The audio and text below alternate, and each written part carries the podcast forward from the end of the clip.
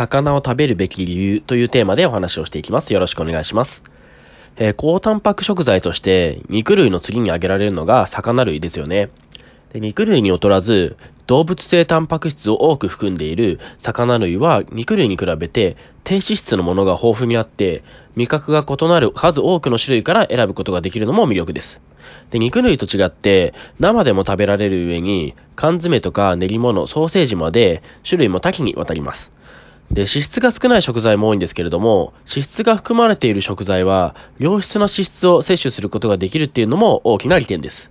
で、この脂質は DHA、EPA と言われるもので、フィッシュオイルとも呼ばれていて、肉類から取ることはできません。ま、なんとなく名前だけ聞いたことがあるけど、具体的に何の効果があるのかわからないという人が多いかなと思います。実はフィッシュオイルは筋肉の成長を促進したり、疲労回復しやすくなったりと、ボディメイクを行う人にとって素晴らしい効果を持っています。で、ボディメイクにおいてフィッシュオイルが持つ効果は大きく分けて5つあります。1つずつ簡単に説明していきます。えまず1つ目は、筋肉の成長を促進する効果ですね。これはフィッシュオイルはテストステロンの分泌を促進するためです。さて、このテストステロンですが、皆さんもう覚えてくれましたかね？えー、筋肉へのタンパク質合成を促進するホルモンですね。で、このテストステロンについては、今回詳しくはやらないんですけれども、以前テーマとして扱っていて、そこで詳しく解説しているので、まだ聞いていないという方は、ぜひ聞いてみてください。えー、次に2つ目の効果です。それはトレーニングのパフォーマンスの向上です。DHA と EPA は吸収した栄養素を筋肉へ運ぶ働きを持っていて、それによって筋力を発揮しやすい状態になるというわけですね。えー、続いて3つ目の効果なんですけれども、これは筋肉の分解の防止です。EPA は筋肉の分解を防ぐ働きがあります。筋肉の損傷とか炎症を抑えることで筋肉の回復を早めて、その結果として筋肉の分解が抑制されます。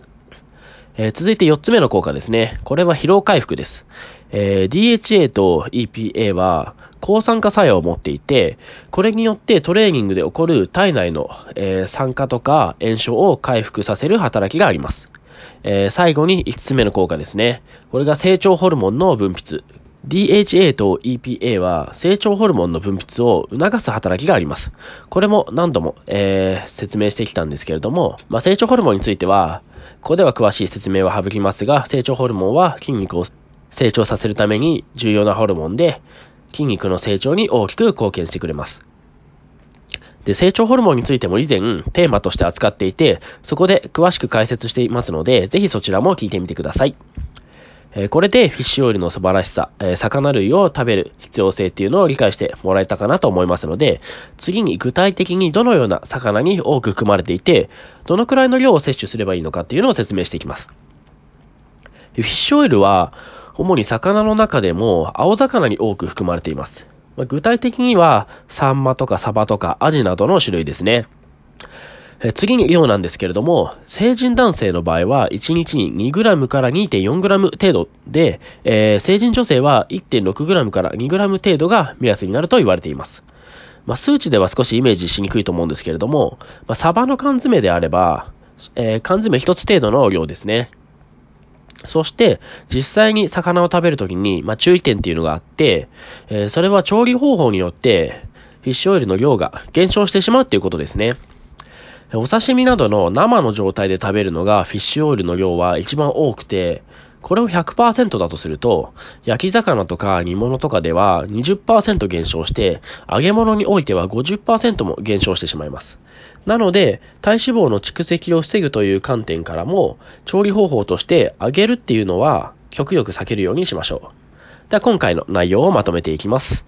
えー、魚類は脂質が少ないものが多くて、そのような食材は高タンパク低カロリーなので、ボディメイクをしていく上で優秀な食材と言えます。そして脂質が多く含まれている種類の魚は、良質な脂質を摂取することができます。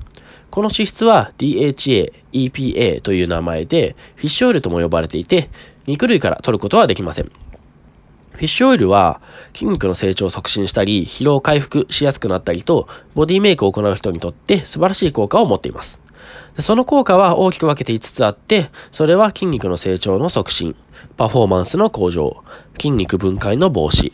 疲労の回復、成長ホルモンの分泌の促進です。えー、フィッシュオイルは主に青魚に多く含まれていて、1日におおよそ 2g 程度を摂取するのが効果的で、具体的にはサバの缶詰1つ程度と言われています。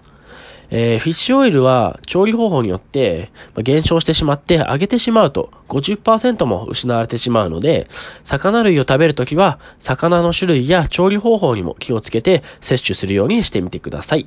では今回はここまでです。ご清聴ありがとうございました。